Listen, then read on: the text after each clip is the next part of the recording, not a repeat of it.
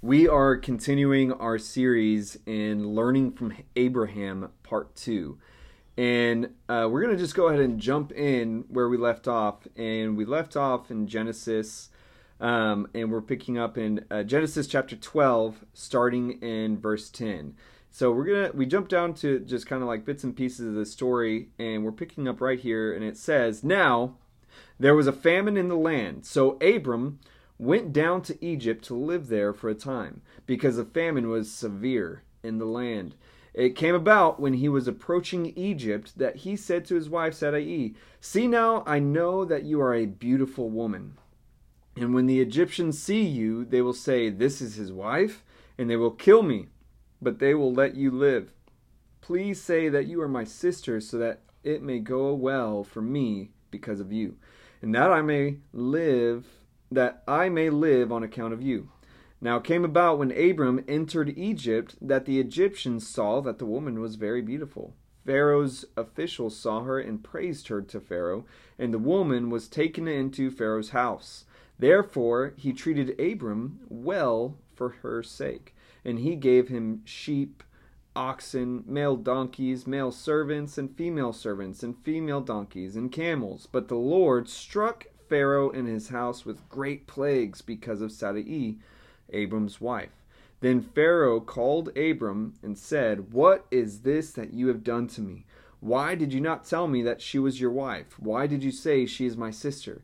So so that I took her for myself as a wife. Now then, here is your wife. Take her and go.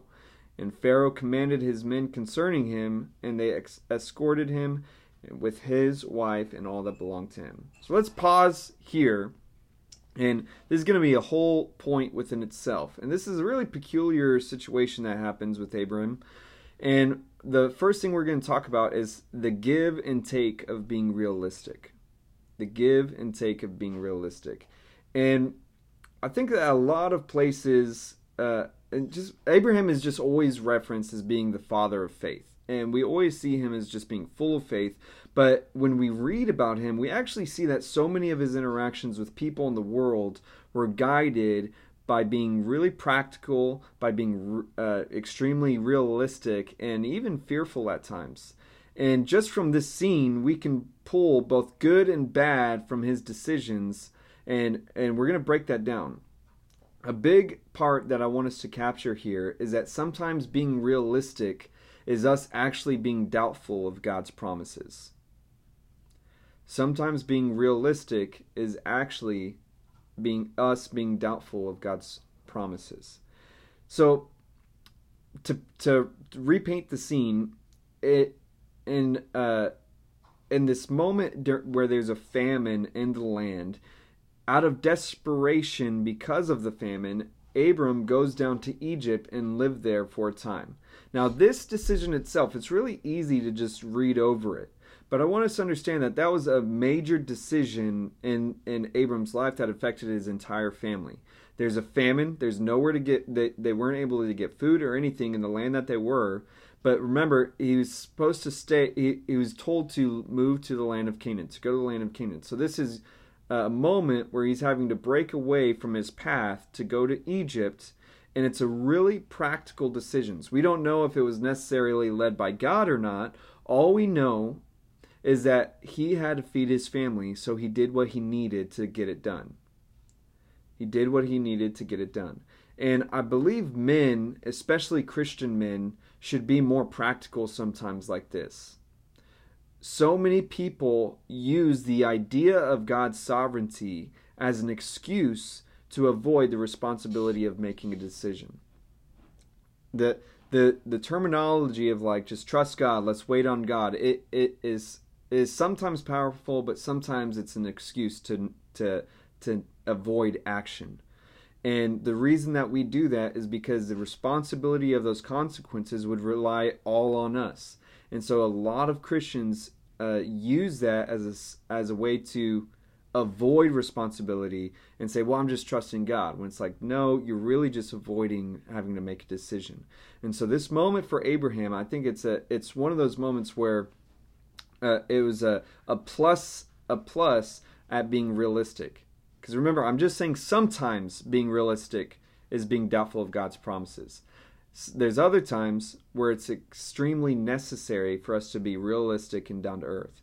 But now let's jump to the other part of this story.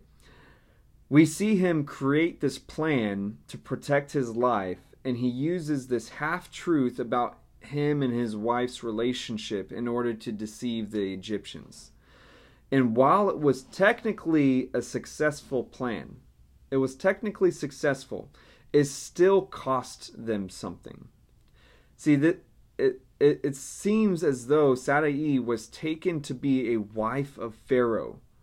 And she was with the Pharaoh for a long enough time for the Pharaoh to give all these gifts to Abraham. I mean, cattle, servants. I mean, he was there. It's not like uh, the Pharaoh would just do that on day one and just give all these gifts. Um, it's possible. It's not like it goes into depth, but what I see is a time a time elapsed here. It's not like they were just in Egypt for a week. They were long. They're long enough for one day Sarai to be noticed. They're they're long enough for Pharaoh to go and fetch her. There's they're they're long enough for Pharaoh to to take her as a wife and to give Abram all of these gifts. So they were there for a duration of time. And again, this plan was seemingly successful, but at a cost. Because we don't know if Pharaoh, when he took Sarai to be his wife, we don't know if he was having sex with her or not. In those times, it's not like they would just uh, it, it's not like uh, they would just take wives so that they could chill at the crib. I mean, usually, anytime someone took a wife, there's there's sexual intention behind it, and uh, there's but there's also a big possibility um, there's also still a possibility that they didn't have sex. A lot of government officials or rulers in those times would just pluck beautiful women out of the street to, in a sense, like put them in line, put them in a line for sex. They had so many concubines, so many different wives, to where um, it's not like they would have sex with all of them in one day. They would, in a sense, just have them for uh, that rainy day sex, uh, sexy wife to have. And with all that being in mind, we don't know if uh, so we don't know if Pharaoh had sex with her or not. But the whole thing behind this is that Abraham pretty much pimped out his wife in order to protect himself. He gave out his wife in order to protect himself, and he asked her to do it for him. Okay, and either way, whether they, uh, no matter what, his plan was motivated out of fear self preservation. And this fear is uh, it's one thing to just simply be afraid of something, but his fear specifically in this moment was directly connected to doubting God's promises to him that took place just in Genesis chapter 12 verse 3. It says in that verse when God is giving this long promise to him, and I will bless those who bless you and the one who curses you I will curse and you will you and in you all of the families of the earth will be blessed. So within God's promise to him, he promises him a life with children. He says that the all of the families of uh, you and uh, that you're going to be a blessing to all of the earth with you and your family. And I'm going to bless you, and I, uh, and I'm going to uh, bless those who bless you and curse those who curse you. He gives us the, this promise of protection and long life to Abraham.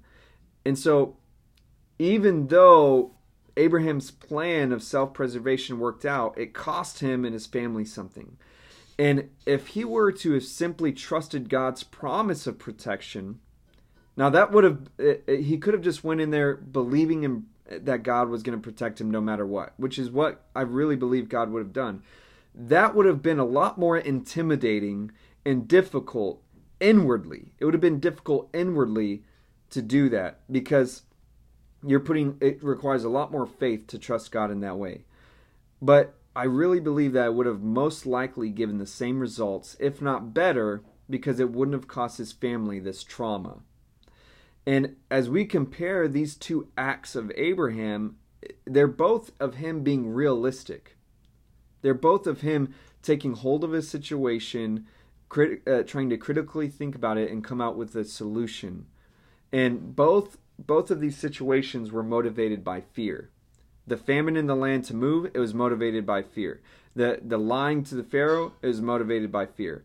And both of them gave the results that he wanted. Both of them gave the results that he wanted. But only one of them cost his integrity. Only one of them cost his integrity, and only one of them ended up hurting his family.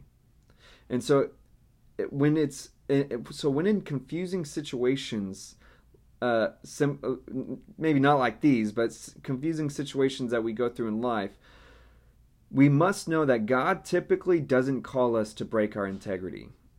It, it, that He doesn't call us to be dishonest when when He when we are called to be practical and realistic. There are moments where we need to be practical, moments where we need to be realistic. But in so doing, we should we should never break our integrity. We should never be dishonest. We must use the Holy Spirit and discernment when trying to determine when to act and when to trust God. You know, feel what I'm saying? So that's the give and take of being realistic when we look at the life of Abraham. Now let's look at our next point. We're going to continue on in the story. And it says in Genesis chapter 13, verse 5 through 10, it says, Now Lot, who went with Abraham, also had flocks, herds, and tents, and the land could not support both of them while living together, for their possessions were so great that they were not able to remain together. And there was strife between the herdsmen of Abram's stock, livestock and the herdsmen of Lot's livestock. Now the Canaanites and the Perizzites the Perizzites were living in the land at that time. So Abram said to Lot, Please let there be no strife between you and me, nor between my herdsmen and your herdsmen, for we are relatives. Is the entire land not before you? Please separate from me. If you choose the left, then I will go to the right. Or if you choose the right, then I will go to the left. Lot raised his eyes, and he saw all the vicinity of the Jordan, and it was well watered everywhere. This was before the Lord destroyed Sodom and Gomorrah.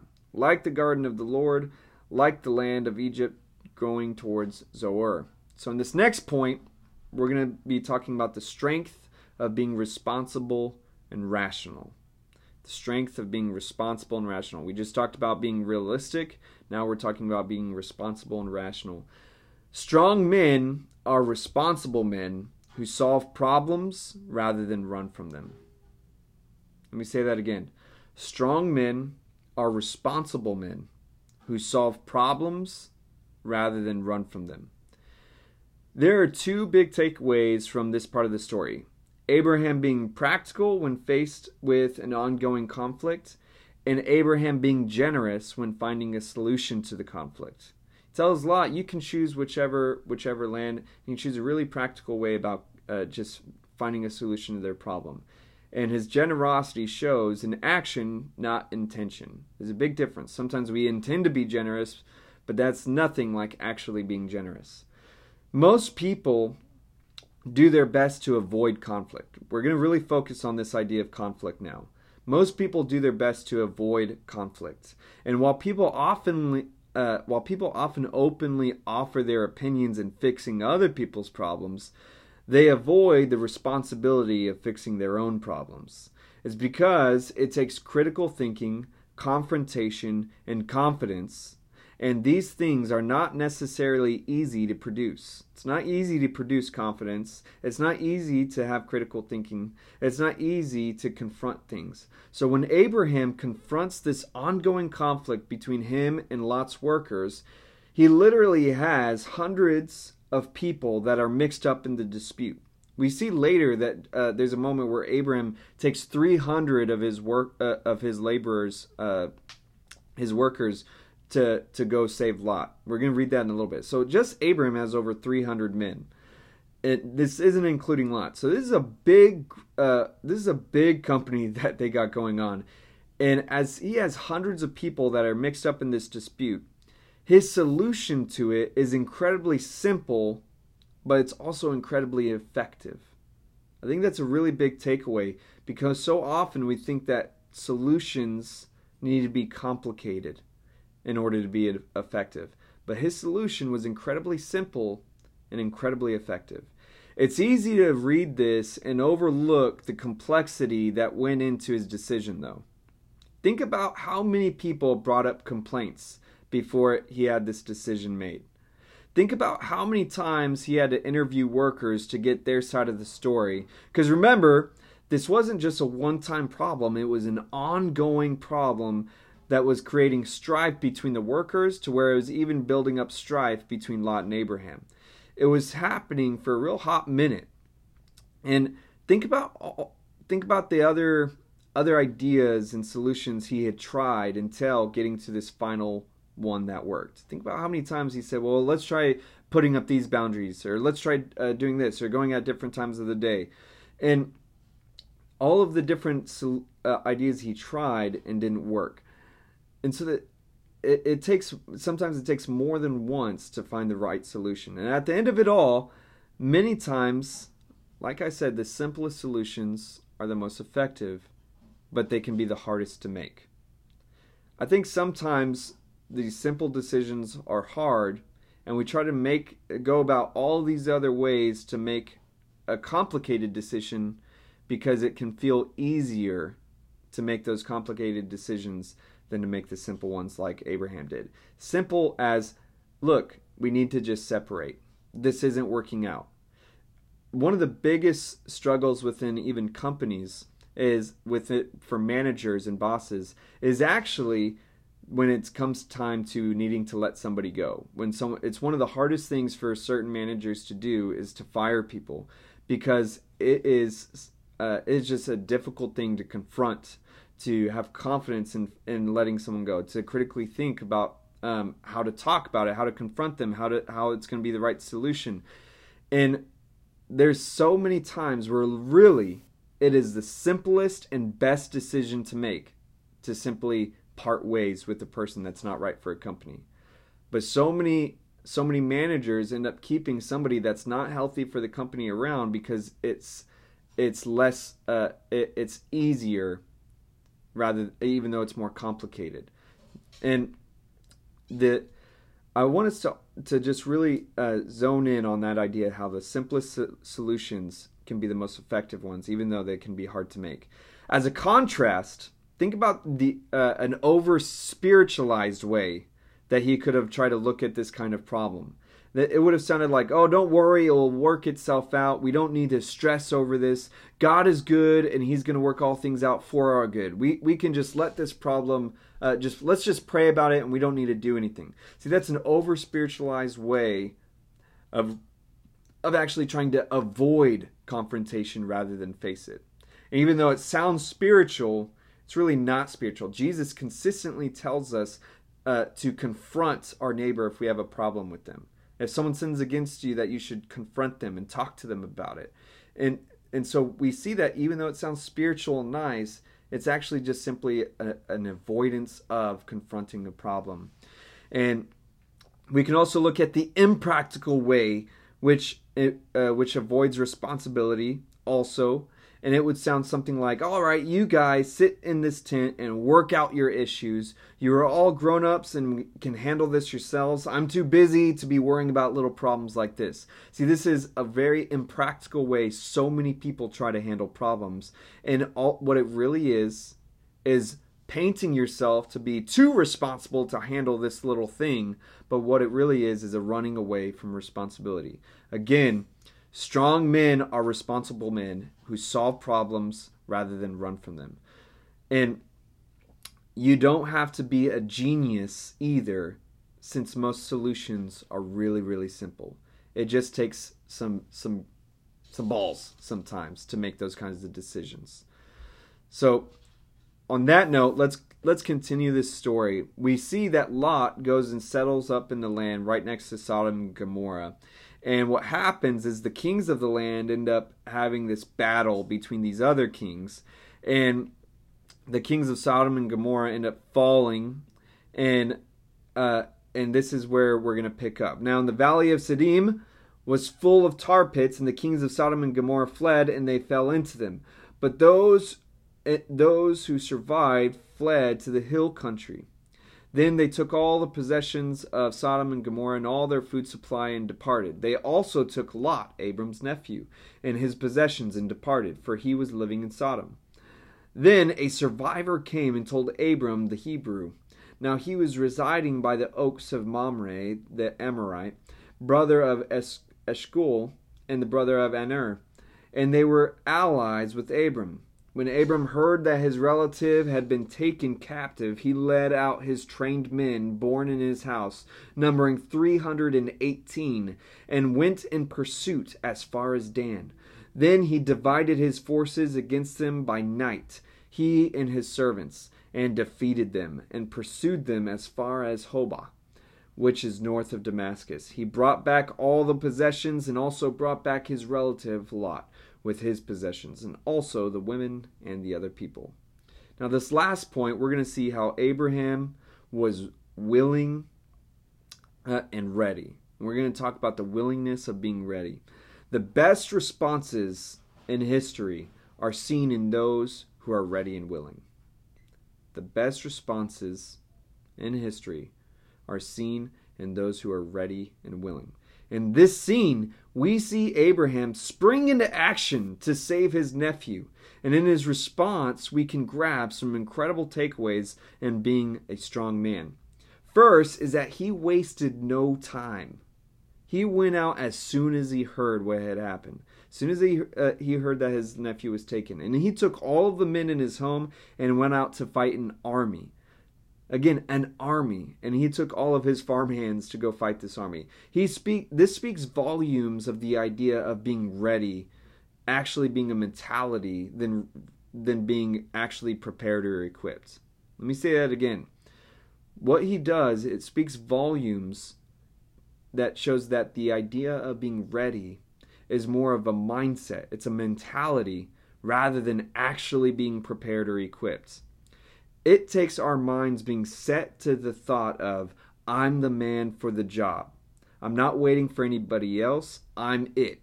And stepping up like everybody is depending on you.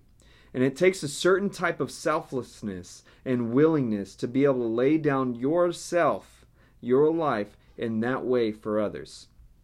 And the second part of this is that he went with what he had he he went to go face an army and so many people would hesitate at the thought of not having enough equipment or enough people. But abraham he was ready to go out there with a frying pan and a dog if he had to. He was set on doing whatever he had to do in order to get his nephew back because he had the willpower to succeed and be victorious.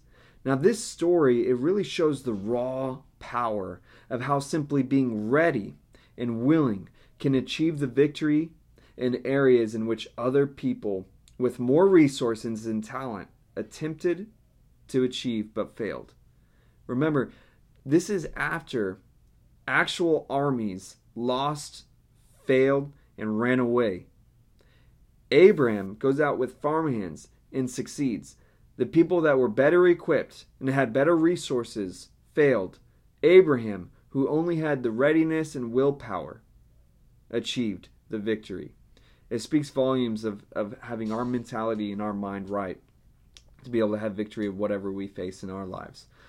With that being said, we're going to close out and, and get ready to discuss. But before we do, if at some point in this message you just felt this connection to God in this as we're going over this masculinity and talking about the faith of Abraham, maybe you felt a faith rising up in you to trust God in your life. Maybe you've never really had a moment where you have, have really made a decision to place that trust in Jesus Christ, to place your trust in God as your Father.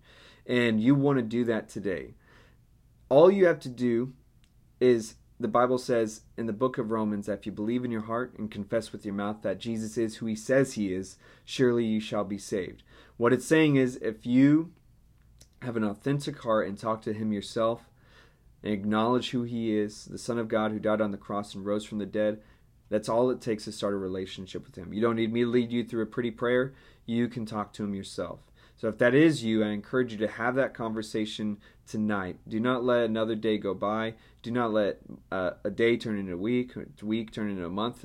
Then all of a sudden you're years later thinking when you're going to make a decision. Let it be today. Uh, that being said, let's pray. God, I thank you for what you're doing in our group, and I pray that you finish what you started in each of these men, that you speak to us, minister to us today. In Jesus' name, amen.